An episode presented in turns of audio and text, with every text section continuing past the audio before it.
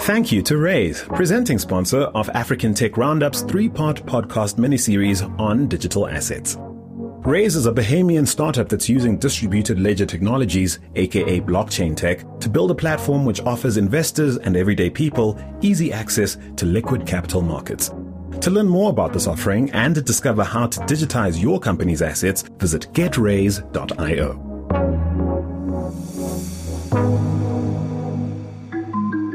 I'm Andile Masuku, and coming up is a relaxed three way conversation that we're hoping will spark a broader debate about the nature and value of digital assets within the context of the world's emerging digital economy. This episode is the first installment of the series, and in it, my guests and I will discuss the implications of some traditional theories which prevail on the continent that speak to what constitutes an asset. The aim is to gain a better appreciation for historical approaches to dealing with intellectual property in particular as Africa undertakes to construct legal frameworks and set standards for the use of digital assets. That is, to figure out how to go about administering their creation, registering their ownership, determining their value, and regulating their exchange. This conversation features two distinguished Cape Town based innovators. My first guest hails from Zimbabwe. She is co editor of the South African Intellectual Property Law Journal. She has authored a book called Intellectual Property Policy, Law and Administration in Africa, exploring continental and sub regional cooperation, and co edited another book called Indigenous Knowledge and Intellectual Property. This lady also happens to be a fellow of the Cambridge Commonwealth Society and a co-leader of the Open Africa Innovation Research Partnership. My second guest is the African American entrepreneur who serves as head of innovation at Thomson Reuters Africa. While at Reuters New Media early on in her career, she helped to build and launch some of the first online news services for early internet sensations like Yahoo and AOL. Today, however, she heads up one of the seven innovation labs Thomson now runs globally, and indeed the only one so far based in an emerging market. Some notable successes in her current role include overseeing Thomson Reuters' Africa Startup Challenge and getting her team's Agrotech Financial Inclusion Initiative, dubbed Bankable Farmer, off the ground. This is an independent African Tech Roundup production. The opinions expressed by me, your host, and those of my guests do not necessarily reflect the opinions of the presenting partner, Raise. Hi, I'm Caroline Ncube. I'm a professor of intellectual property at the University of Cape Town. Hi, I'm Saida Nash Carter, and I head up innovation across sub Saharan Africa for Thomson Reuters. And I run our lab in Cape Town, which has now been rebranded to Refinitiv Labs Cape Town. Well, welcome to the show, Caroline, and welcome to the show to you, Saida. Thanks, Andile. Thanks for having me. Fantastic. Well, uh, let's perhaps start with you ladies giving us a sense of your everyday perhaps as a as a backdrop to the discussion we're about to have around uh, intellectual property, digital assets. Certainly, I'll start with you, Caroline. Give us a sense of what being professor at UCT um, in the area of IP law entails for you Right. So I must tell you that this year is not a real year because I'm on sabbatical. So I'm not being what I'm supposed to be. I'm having a year off. But when I'm in the real world working, uh, what it would entail would be lectures, lots of interesting discussions with students, um, some interesting discussions with colleagues. Um, and so I think my days are mostly discussions about, you know, topical issues, what's hot, what's happening um, in the area of intellectual property. Great. And uh, I'll add to that, you do your fair share of writing, lots of published work out there. Yeah, so I do a lot of writing, uh, books, articles, and sometimes opinion pieces. And Saida, what is filling your time right now? So the project that we're working on most heavily right now is something called Bankable Farmer, and that is about connecting traditional financial services institutions to smallholder farmers um, by using alternative sets of data and a more novel approach to risk modeling in order to give those banks the confidence to lend. Um, so that's primarily what we do um, and what we're working on right now as a project. Um, but we spend a lot of our time talking to customers um, in the financial services space about um, what's next and how we might be able to support them as a, as a partner. I don't think Thomson Reuters qualifies as a startup, not, not after being in existence, what, nearly a century or more. More, 150 years now.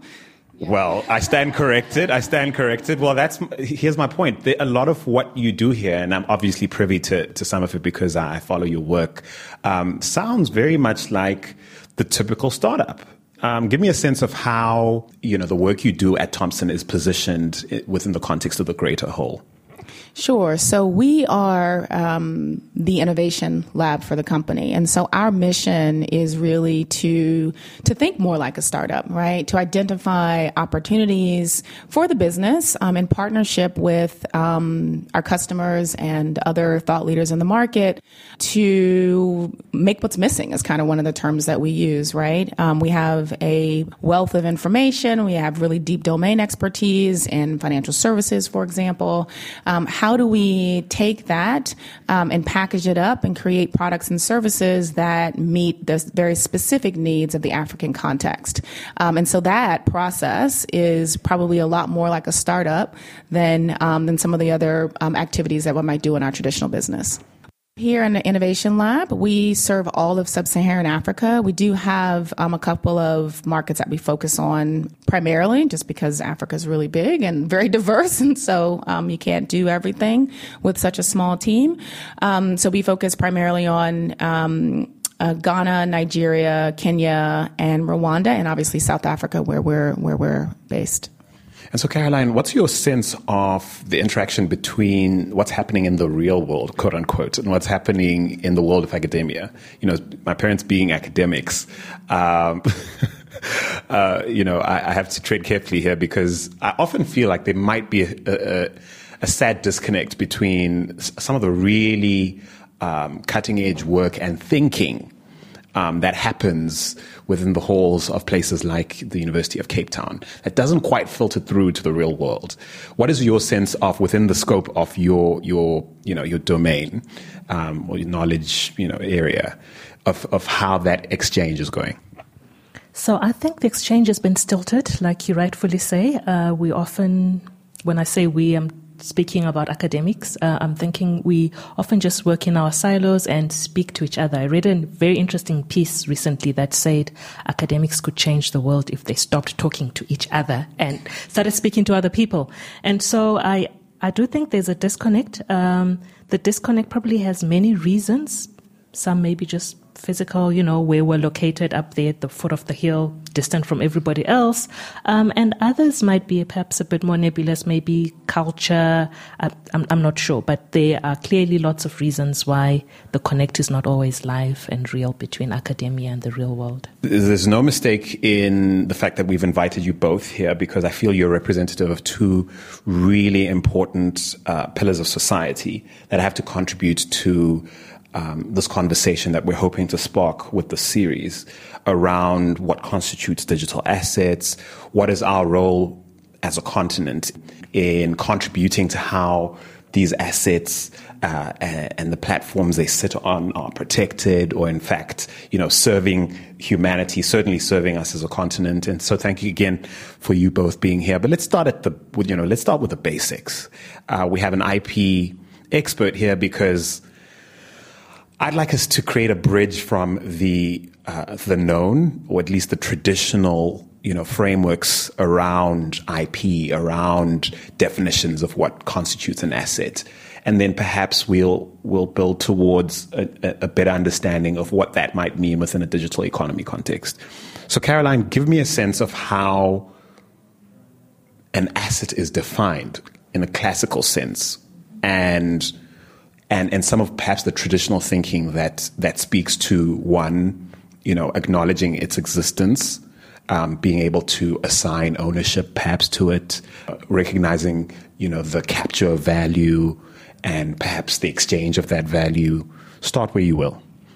Okay, so the basic, I suppose, uh, idea that I would share starting to think about assets in the intellectual property space would be to say you've got your tangible and intangible assets. You've got assets that you can touch, see, feel, hear sometimes, and assets that are nebulous. You, you can't see, touch, feel, or, or anything like that. And so I, that would be a starting point. And uh, of course, when you have, and intellectual property is an intangible asset, you can't always see, touch, hear, feel it, right?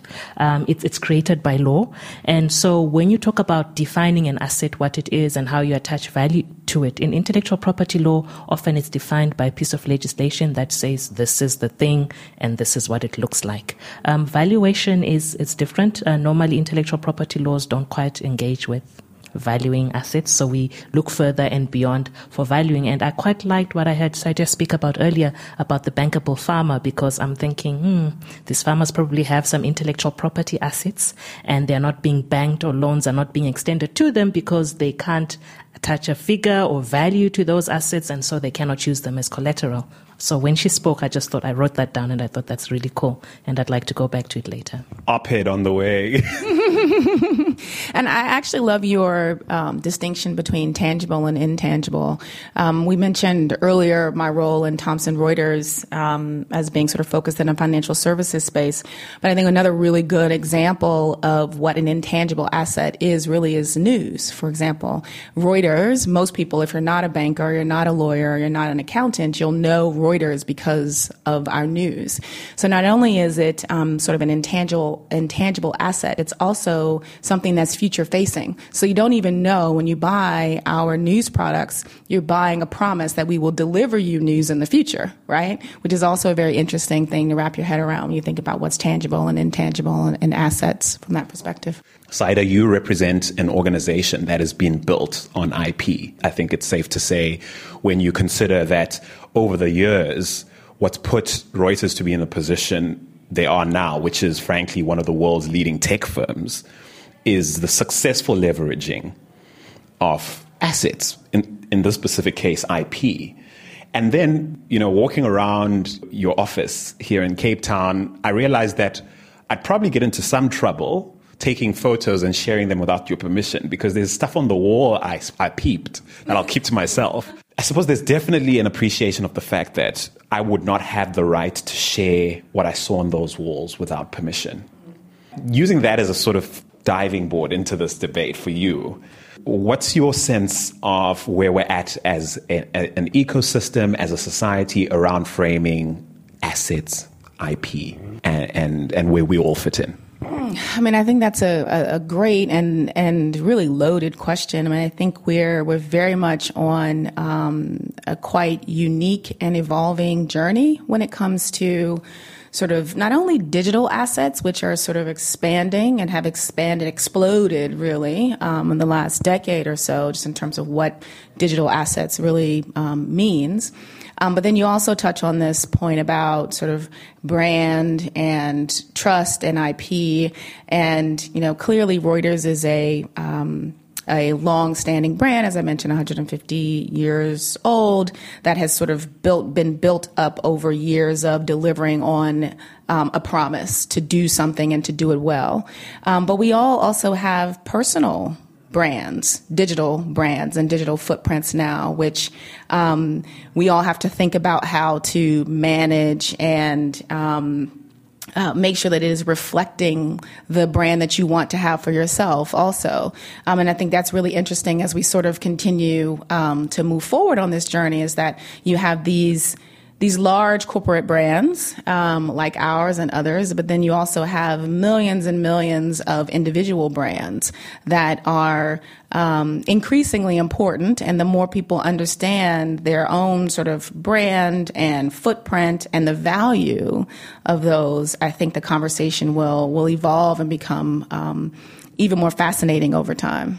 I imagine it's topical now because of that very dynamic given, you know, the recent Facebook data breach. And I just, you know, I'm putting them out there as, again, the poster child for this problem at the moment. Um, they certainly don't, they're not alone in this regard. But I think really the breach of confidence in that regard is the fact that, you know, this dynamic you've, you've expressed is actually a reality. I own, as a user of Facebook, IP that has been compromised or potentially compromised by the fact that their system was breached. And that, to my mind, should have some sort of implication in perhaps them being held to account in some way, perhaps some sort of recourse for me to be compensated in some way. You know, you're giving me a reason to be at this debate in my personal capacity, you know, in a way that perhaps has never been the case before. When I was growing up thinking about Reuters, you know, IP was something they did and something I perhaps got to participate in if I worked there. So, Carol, I want to ask you about your your view on this because as an academic, as a published academic, as a professor, certainly you've probably been on to this dynamic for a very long time. The connection between your IP and its commercial potential and or exploitation. So give me a sense of how that might put you in a position to understand this better than the average person who perhaps doesn't see their Twitter account or you know the blog online as potentially as powerful or as valuable as perhaps a textbook of yours sitting on a bookshelf somewhere? The first thing I thought of when you spoke, so I'm going to wander off a bit and then try and come back and answer your question. I thought about open access. And so when you say to me as an academic, what do you think about your writings, your books, your articles? Uh, do you consider them to be an asset, potential commercialization? I'm like, yeah, but that's that's not my goal. My goal is actually to share my ideas. And so, um, while I operate within this framework of copyright and protecting your rights, my goal is to go beyond that and make sure that my work is openly accessible. And so, in the context of this um, conversation about digital assets and trade and things like that, I'm thinking, yes, we want assets to be identified, to be protected, but we want to go beyond that to sharing and open dissemination, I think.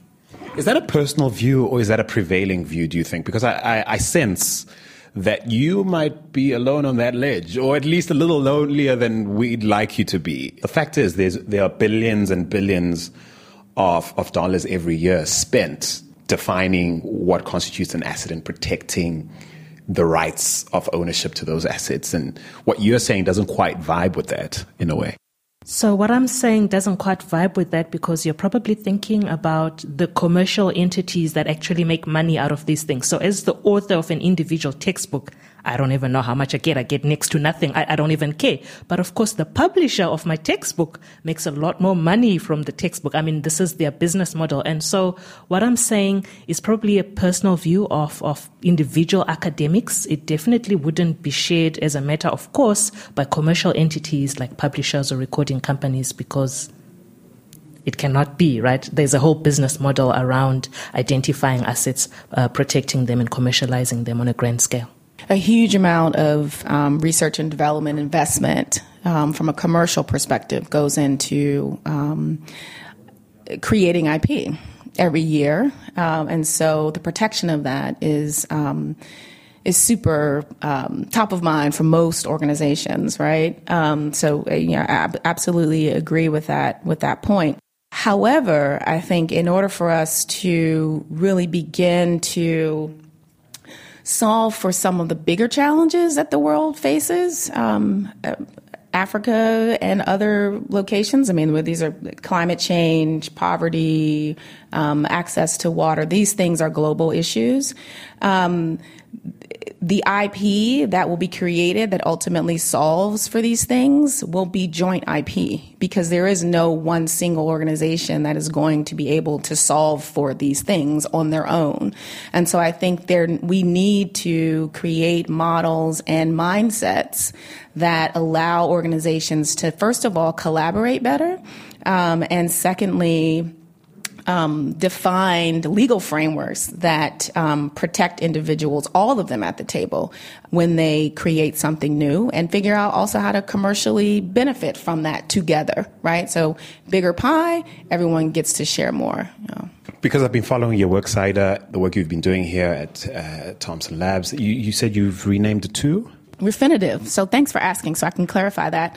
Um, so Thomson Reuters recently sold um, 50 a majority share, 55% of their financial services business, and the new spinoff, or the we're calling it the six billion dollar startup as a company, is called um, Refinitiv. And so our lab, since we were um, largely focused on financial services um, with the innovation work that we did, we are now a Refinitiv lab. So we're one of the innovation labs as a part of this new um, uh, company. you know, and observe some of the projects that you've been involved with, and I've spoken to some of your team members, I sense that, you know, that impact narrative is a big part of how you determine what to focus on. Uh, but because you're essentially a commercial vehicle, you haven't been able to sort of obsess over impact at the expense of commercial beneficiation, etc. I think it, that puts you in a really interesting position to talk about what this looks like, what you've just described. This idea that if we're going to solve the biggest problems we have on, in, on Earth, it's not going to happen unless we share IP. Does that somehow frustrate proponents of capitalism or, or, or people at your organization who are just out to sort of maximize shareholder value? I think it may frustrate those with a fixed mindset or those who are, you know, happy to kind of live in the world that we live in, right? I think those among us who have are more open, those of us who actually believe that we have everything in our power to make the world a better place, um, it's exciting to those people, and I'd rather spend my time talking to them, quite frankly. so exciting because we do need to figure this out. It's we, we can't oversimplify how complex this might be for someone in your position, for example. No, absolutely right. So we we we think a lot about um, well, well, I have a a firm belief that um, doing good and making money are not mutually exclusive ideas. I think that you can absolutely do both. Um, and I think that corporations, frankly, have a, a role to play in leading the way in doing that. Um, I think we have the resources, we have the access, we have the scale, we have the capital. And so we need more large companies thinking about purpose driven innovation in that way. Um, and we need them not doing it in silos, but we need them thinking about doing it together in concert with academia, in concert with government, right? Because it is going to be a collective community um, shared goal sort of approach that's needed to make it happen. So let's account for the elephant in pretty much every room when we discuss digital economy within the African context. We have a really difficult history on the continent, a colonial past, a fairly challenging present that's influenced, of course, to, to, to some extent by what happened in the past, but also just by the realities of what it takes to compete in a, in a global environment that is increasingly becoming digital in nature. And so, given that, reflect on the limiting factors to the status quo with regards to IP.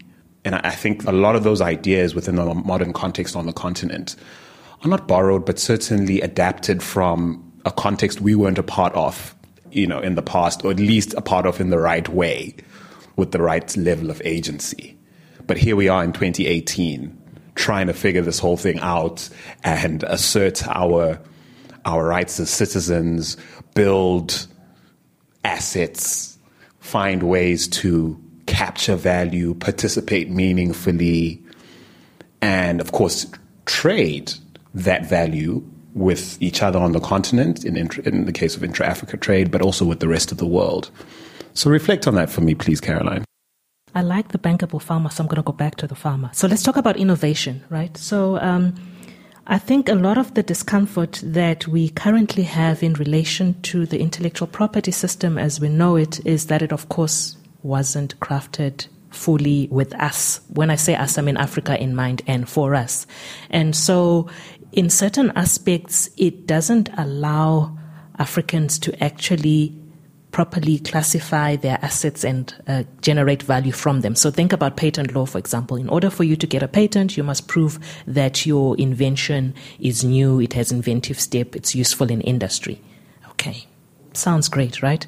But the novelty aspect um, is is quite a thing, and, inventive step, which means it's something that uh, someone skilled in the art wouldn't have thought obvious. It would have been something new to them.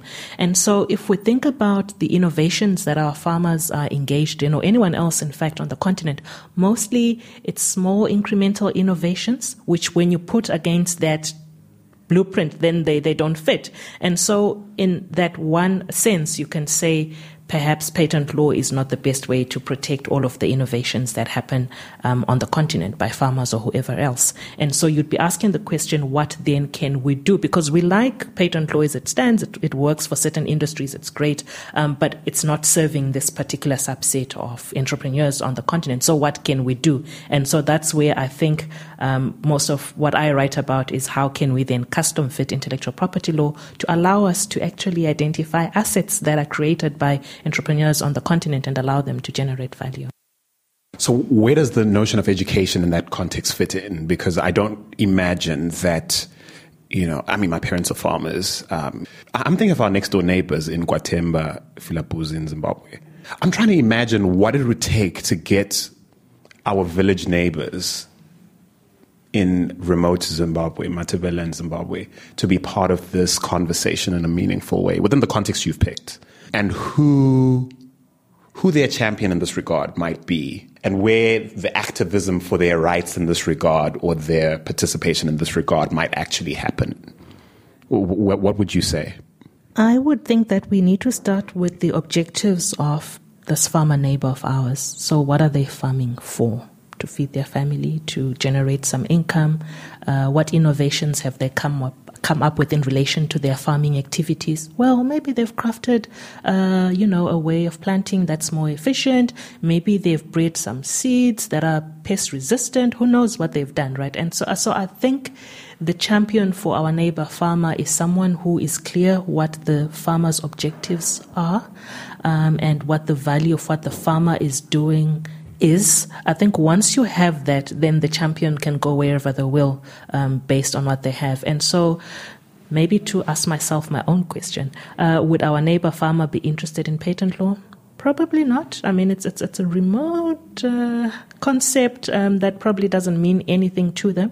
But if you broke it down, and maybe this is the question of education, if, if you broke it down to explaining what an intellectual property right and an asset would do for them, then maybe the neighbor farmer becomes interested and perhaps wants to reach out to the system or custom make a system that works for them. So maybe that's the role of education. I think that's a really interesting point, right? Because there, I mean, one of the things we know that um, lends itself to farmers being more or less successful is experience. And what you gain over time um, through experience is knowledge and your own way of sort of working the land and knowing what works and what doesn't work within your context. Um, and so it's interesting to think about how we might begin to understand that better, to quantify that, um, and maybe share that value um, in a way that delivers value back to the originator of whatever the new idea might have been. I think it's a really um, interesting idea to sort of think about that loop, um, even within the context of bankable farmer and just in general, um, when you have, um, to your point, you know, there are these frameworks around IP and, and patent law, et cetera, which were built elsewhere. But we know that there's quite a lot of IP in our communities across the continent every day that people you know, use in their daily lives that make their lives and other lives better? How do we identify those things um, and and extract the right types of value from them and share them in the ways that are appropriate to share the value? Right? I think it's a really interesting idea. Now, going back to something you said earlier, Caroline, you know, when you made the distinction between tangible assets and nebulous ones, uh, I think maybe that's why you know, when I, when I think of some of the more politicized issues around the notion of assets within modern day Africa, it, I think it's because perhaps our cultures, uh, you know, have always been on the continent, have always been very closely aligned to the tangible, and and I think there's a very emotional response to to how perhaps redress as far as tangible assets hasn't quite filtered through um, society as, as much as we'd like to see it, whether we're talking about land and, and perhaps the, the benefits that it's given colonial powers in the past, whether we're talking farming or mining. And I think we, the, that notion is somehow related and needs to be addressed in a sense. I suppose my question is, how do we even start to talk about digital IP in the context of Africa being behind the curve in development terms, you know, when, with regards to digital matters or digital transformation, when you know we're so far behind within the the the traditional asset space, you know, whether we're talking land or resource ownership, things of that nature. How do we bridge that gap? Because it becomes pertinent as well when you consider the resources that need to come to bear to participate meaningfully economically. How do we step forward? How do we own that reality not agonize over it or, you know, throw pity parties or be mad about it, but pragmatically take a step forward? So I want to take issue with the suggestion that uh, Africa is behind um, generally. I, I, think yes, maybe, uh, but there are places or areas where Africa is not behind. I think that there's a lot of innovation, a lot of entrepreneurship. I think that bearing in mind the contested uh, past of Africa, the clear disadvantage that we have in relation to many things, I think that there are certain advantages that Africa has that can be seized. So I want to just maybe talk about technology. So, so mobile technology is pretty widely dispersed in Africa, right? People have got mobile phones which they are using for, for innovative things. And so I think that, um, one moment that can be seized is using mobile technology in innovative ways to further entrepreneurs on the continent, whatever they are doing. I think that um, mobile technology is a useful platform to share ideas um, and even to undertake some trade um, as well. I mean, we've got mobile money that could be used as well. Yes, so uh, thank you for that. I'm actually, as you were speaking, I've just reframed my thinking. Um, perhaps I often equate the notion of disadvantage with an inability or like a lack of agency, which I think I shouldn't, I, sh- I should be careful not to do. But I mean, here's a, a, great example, and I, and I take your point, Caroline.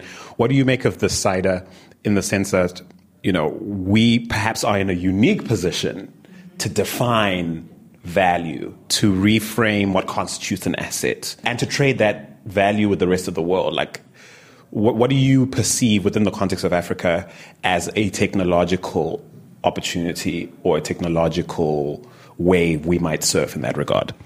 I, so I moved to Cape Town to head up a lab about three years ago, and we launched the lab almost two years to this week ago. And when we were sitting down with the team, sort of trying to define, you know, what's our mission, what's our vision, whenever we start anything, I start anything personally and certainly professionally, we come up with this. I work with my team to come up with a statement that we all sort of, that's the goal. And in order to come up with that vision statement, we actually we couldn't find the word to describe the African context that we were going to be operating within. And so we actually came up with one and we call it innopositive. We think that the African environment is innopositive. And that means completely and utterly open and ready for innovation. And I think there are a number of things that sort of drive that. It's the mobile only almost environment that we're dealing with here, which is interesting because in the West, we talk a lot about like mobile first. But what's implicit in that is that you have multiple other devices. So mobile is, you might start with mobile, but you've got a tablet, you've got a laptop, you've got a big screen TV. Mobile is one of many. Whereas here, the mobile context, it's really sort of mobile only. You may have a laptop here and there, but it's far more mobile dominant. So that's one thing that we think is massively um, interesting in terms of the innovation opportunity, as you mentioned, all the things you can do with the phone and connectivity and have basically a small computer in your pocket. Youth, right? Just how young the continent is, I think is a huge driver of just different thinking, of um, unwillingness to sit still with status quo, like all these things, creative thinking, all the youth drive all of that, and I think that's um, an amazing place to to be innovating in as well.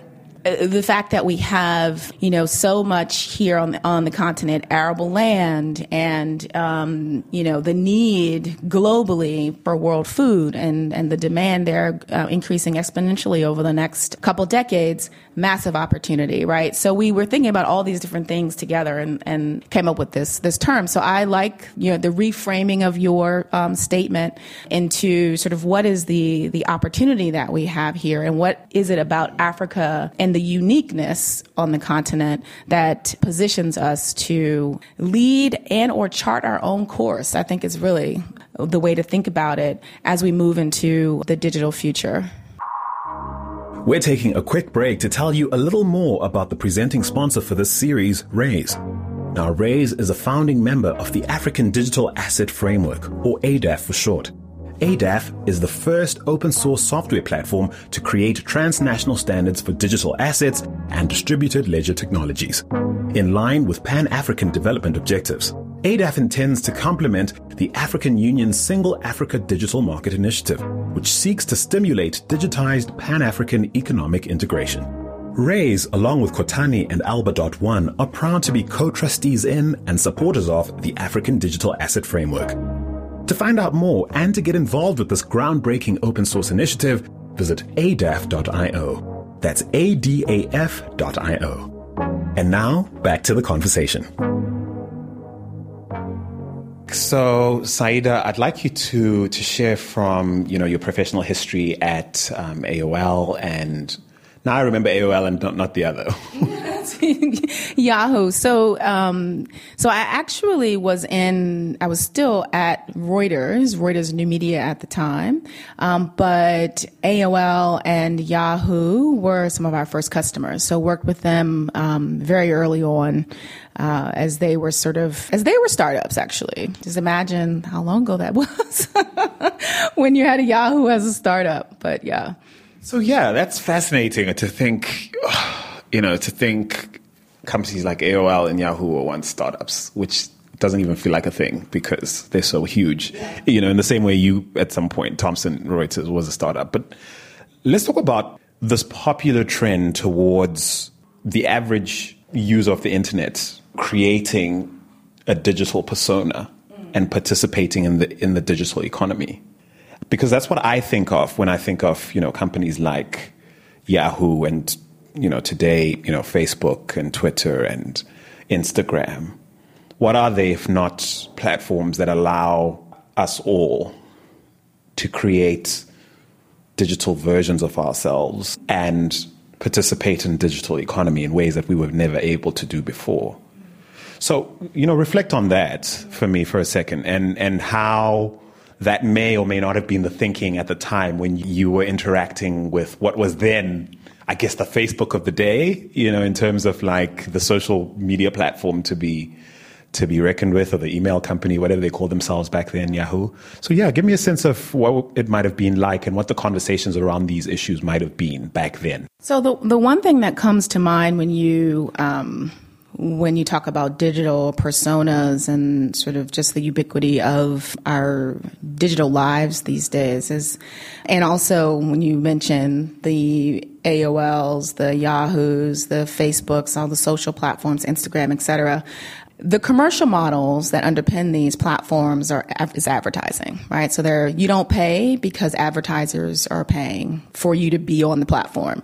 And I think an important thing for us to always remember is that if you are not paying for a product, then you are the product. And so being aware of that, conscious of that is, I think, just important. Um, I use Facebook, I use all those platforms, but I'm also aware that the privilege of using that comes with those organizations being able to use my my data in ways that um, benefit their clients, which are often the advertisers. Um, so that's just something to keep in mind.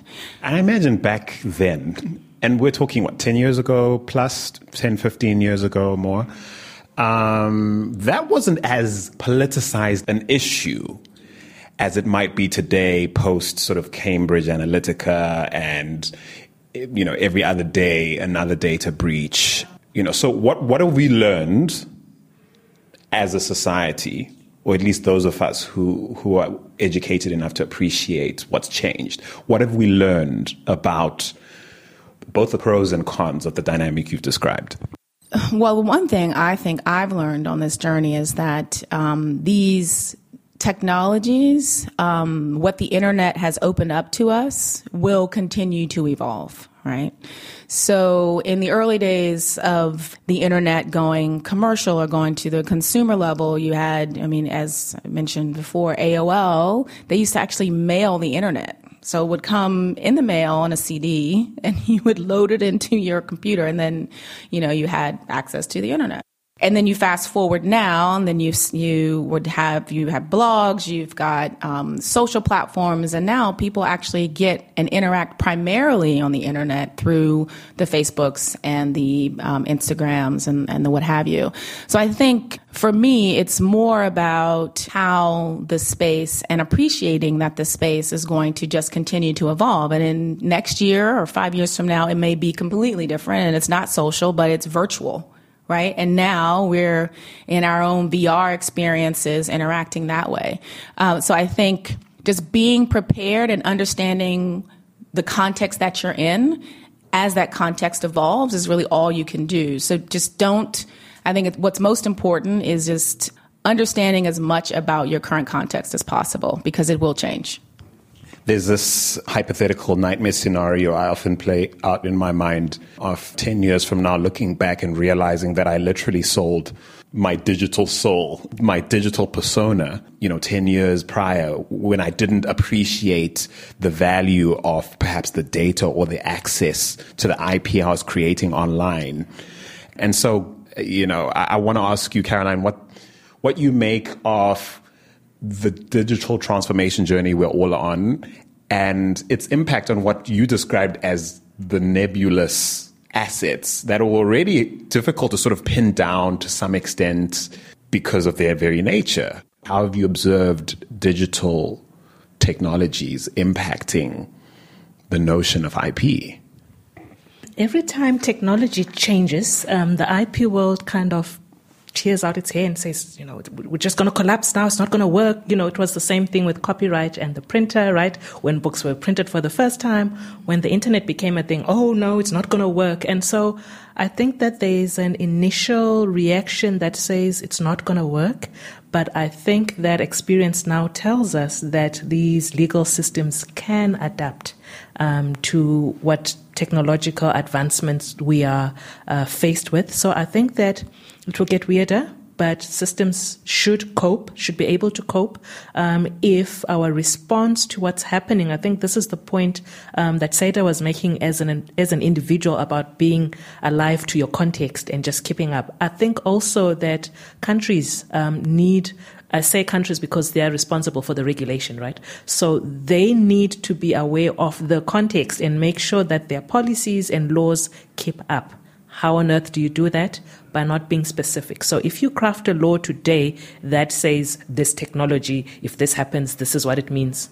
No, don't do that because technology is moving so fast. Tomorrow, that will not be the technology. And so um, the law and policy needs to take a technologically neutral approach. Don't be specific about the technology. Think about the impact of the technology. What does the technology do? Think about the printing press. Okay, it made it possible to copy books or to print books um, on a large scale. Uh, what about the photocopying machine? It made it possible Mm, photocopying machine made it possible to make copies that sometimes did deteriorate, but now on the internet you can make near perfect copies and share them instantly, right? So what the law needs to think about is the impact of the technology and then think about what it wants to regulate pertaining to that. We're going to talk about regulation uh, some more in just a moment. I want to ask you though, Saida, there's this uncomfortable question of, what is this argument made by big tech or pretty much you know, anyone who claims to trade utility in exchange for your IP, your data, or, or whatnot. The, the argument is like the value we create totally outstrips everything we're asking you to give up. You know, so let's take the example you you launched right at the beginning. You're working on this in, initiative, and I don't know how much of it you're comfortable sharing because I know it's in the works. But around this whole farming initiative, and on our show, you know, I've been known to critique some of these thinly veiled fintech plays that, frankly, um, give poor farmers phones they can't afford on credit, scrape their data in ways that they probably can't fully comprehend uh, or appreciate and then sort of turn around and claim that, you know, they're saving the world by banking these people or giving them access to finance and of course giving them access to, to sort of analytics that they, they, they didn't, they wouldn't otherwise be able to have or market participation they wouldn't have been able to achieve on their own. And, and I sit there and go, there's just this question of, at what point do we hold people to account for that exchange that they're arguing they're making? At what point do we do we hold them to account, and at what terms do you think? So, I mean, I, I hate to have the answer, my answer, sort of lead with individual responsibility, but I'm going to lead with that because I think I would be doing your audience a disservice and actually saying something that I don't believe to be true if we expect corporations to look out for the individual's best interest in every instance, right? I think on the whole, we are seeing a movement for large companies to be more purpose driven, as I mentioned, to sort of care more about their footprint in the world and, and, and positive impact that they can make. But I think ultimately, we are responsible for our own lives and we need to do everything we can to be educated about what we're doing, how we're doing it, and ultimately what that means for for for ourselves. Um, and I, one other thing I wanted to sort of highlight um, as we're talking about sort of digital assets, because I think for your listeners this might be valuable. There's the footprint that you create for yourself. So it's your Instagram page, it's your Facebook page, it's, you know, all your selfies and whatever else that you sort of put up in the cloud. And so that's your. Well, they're not yours anymore because you signed that away. You've given, you've told them that they own them as soon as you've shared them on their platform, by the way. Exactly. And that, so that is, that's, but that's the stuff that you sort of, you're actively participating in and giving that information and using a platform, right? But then there's also your digital footprint that's less visible, right? It's sort of the tracking of your movement around the internet internet, the things that you're searching for that they then know that you're interested in buying. I mean, so just being aware of that, I think, is a first step to just consumer protection at scale. Just kind of understanding your role and um, and how some of these technologies are able to monetize themselves on the back of individual activity, um, and that's just important to to keep in mind. Absolutely. Now, I perceive a tension between the disruptive, decentralized nature of what the internet is capable of and all the centralized power that resides within governments, institutions, etc. It seems to be from day one there's been a tension, right? And and so you just spoke earlier about how governments need to keep up and regulate. And there's definitely a refreshed sentiment around, hey, government stick up for us, like Google and and Thomson and all these other guys, you know, for better or for worse. Sorry, I had to throw you in there just to be fair. Um, but all of these people are in it for themselves and and maybe for us sometimes. But you guys owe us a decent livelihood, a safe place to live and work, uh, etc. And so you stick up for us. But that almost seems counterintuitive when you consider the success of the internet being rooted on the fact that you know it has engendered democratized interaction, access to education, you know. So in the context of IP and digital assets, like how, how do we sort of speak to that tension or you know alleviate it in some way? So I think that the tension is, is very real. Um, I think that uh, at a certain stage, uh, for many governments, policymakers, and lawmakers, it felt like the internet, the internet was the wild, wild west, some ungovernable space. Um, I, I think that we are past that. So I, I want to pull back a little. So I, I, I agree that governments need to, to regulate the space, look out for, for an individual. And remember, once again, um, the exhortation from Saida that the individual needs to be primarily responsible for themselves. So this is a layered thing. You as the individual look after yourself. The state has a role to play in policing this environment where we now all live and interact on a day to day basis. But I think that, and this is the pullback, the pullback is that you don't really want to over regulate because a lot of the innovation, a lot of the trendiness is about this open space where it's easy to, to innovate and, and move forward. So I think that's the trick.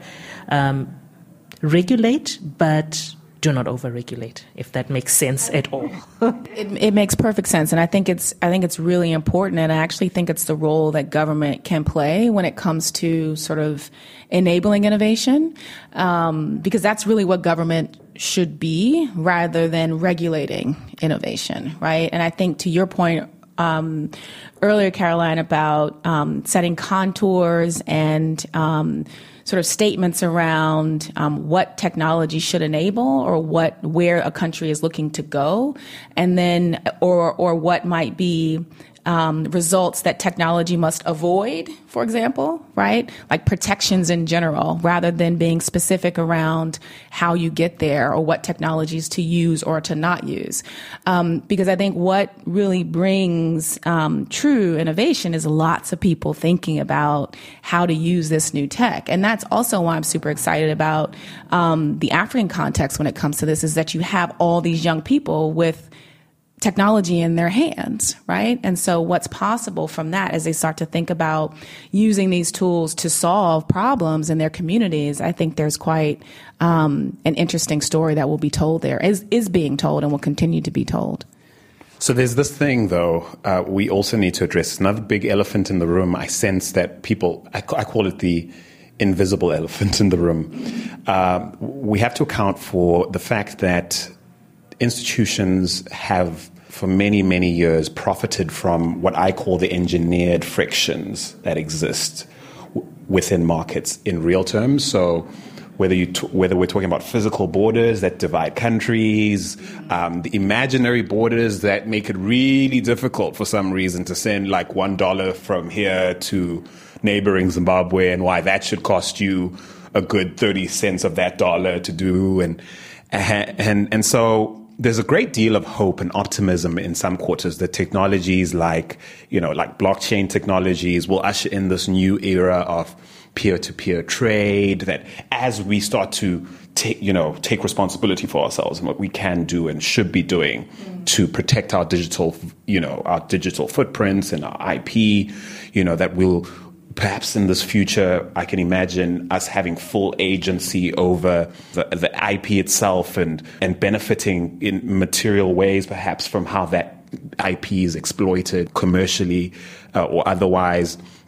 So there's a hope that there'll be this new era of peer-to-peer trade that it might eliminate the need for intermediaries that have been taxing society and perhaps unfairly for many years. And perhaps the ones that remain will remain on the basis of value.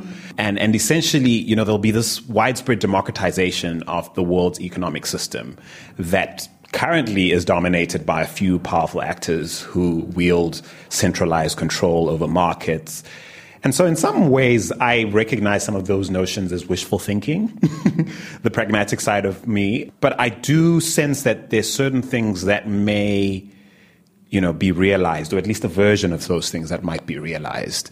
You know, Caroline spoke about the initial tension that institutions and governments perhaps had towards the internet as a technology that would potentially disrupt them altogether.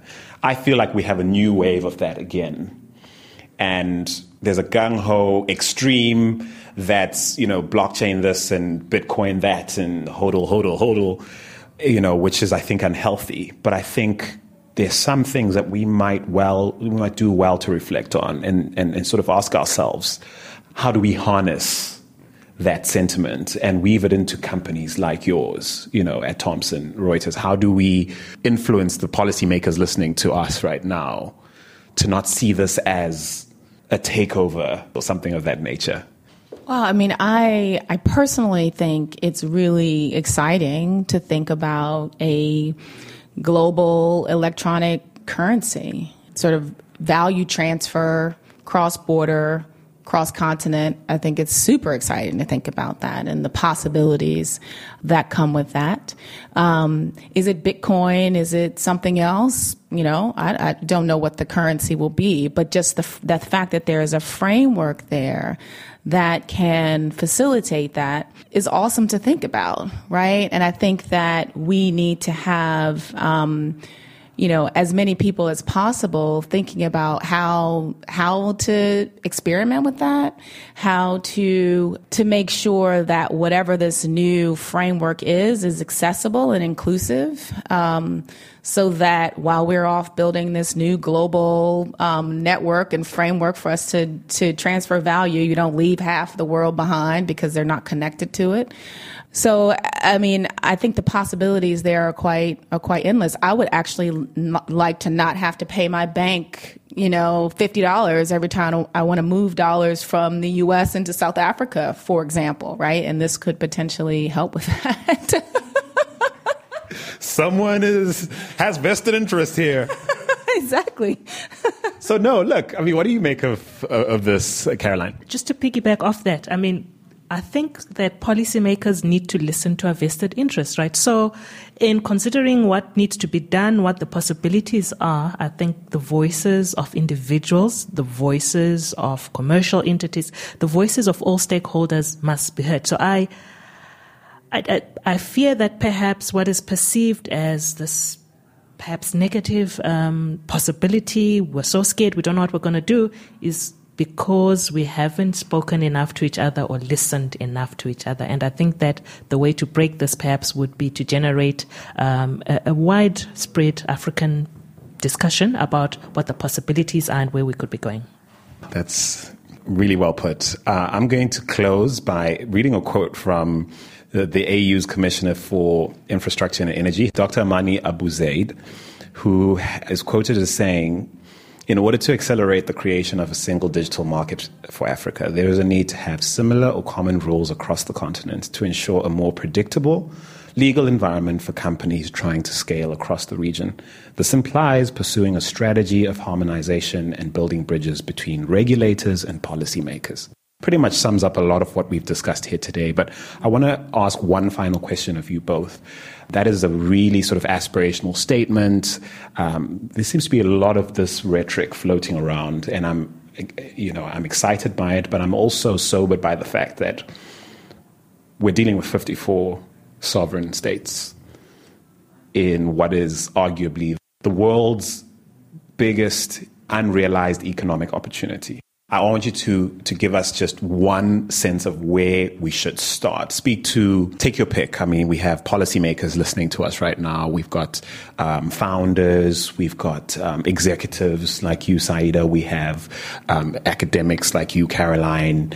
Uh, we have tech professionals. We have you know business professionals. We have students um, in our universities, perhaps even younger, all listening to us right now um, hmm. I mean, it's a good question. I think, and it's and it's going to be a, it's a really you know hard problem to solve.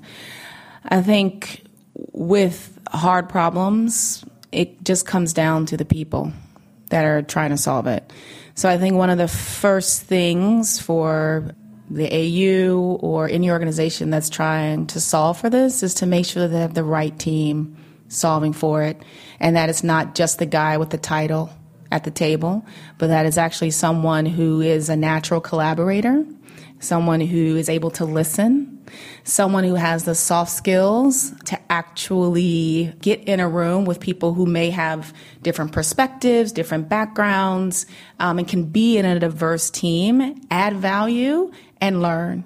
And I think it really, from that perspective, because I feel like conversations at this level happen all the time. You get lots of people. First of all, it takes forever to schedule, right? Because everyone's calendars are all over the place. And then you finally get the meeting to happen, and then not a whole lot does because there's not the right people in the room. And how you do that, I mean, there are probably people, the org design people that can help people figure that out. But it, once you're in the room and you're, you're committing the time to trying to solve for a challenge of this scale, who's at the table makes all the difference, and make sure that there are women in there, because by definition, we're better collaborators. um, I cannot help but just co-sign that fact. it's true. Facts. Practical step, like get the right people in the room. I love that, Saida. What would you say, Caroline, as a parting shot? Inspire us with, you know, one next step. Okay, first, I will not pass up the opportunity to say to Saida, here, here, definitely, 100% with everything she said. Um, for me, when you spoke, when you started, you said, oh, 54 African countries, and I kind of, I deflated. I don't know if you noticed. I'm thinking, oh, you know. Your face did go. it's a huge continent. So, so whoever wants to take a stab at solving um, this opportunity, I don't want to call it a challenge, this opportunity, I think needs to bear in mind that this is a very diverse continent. Um, the countries here are at different places of development. And so the one word that I've had, you know, touted at many of these things is differentiation. So which countries are we talking about? Where are they? what uh, what are their goals. And so I suppose once again to use another hackneyed cliche, one size does not fit all. So whoever's at the table, the right people, when they start to to really figure this out, we're not looking for one solution. We're looking for a multi-layered solution that needs to fit the different contexts on the continent. I think that's just as good a place as any to put this down. Ladies, I have to thank you so much for getting those conversations started to our listeners, this is by no means an exhaustive exposition. That's not what we were going for here. We're really just kicking off what we hope will be a long and rich conversation with very tangible outcomes. Um, and I see use that carefully, obviously, because we're talking digital economy issues where, you know, you can't often see what's happening, but we, we definitely hope that, you know, we might point to this very conversation as, you know, the match that sort of got the hay burning. And so, ladies, I want to thank you once more for being here. Um, Saida Nash Carter of Thomson Reuters, and of course, Professor Carol uh, Ncube of the University of Cape Town. I'd like to thank you both for your time. Thank you. Thank you for having me. Thanks for having me.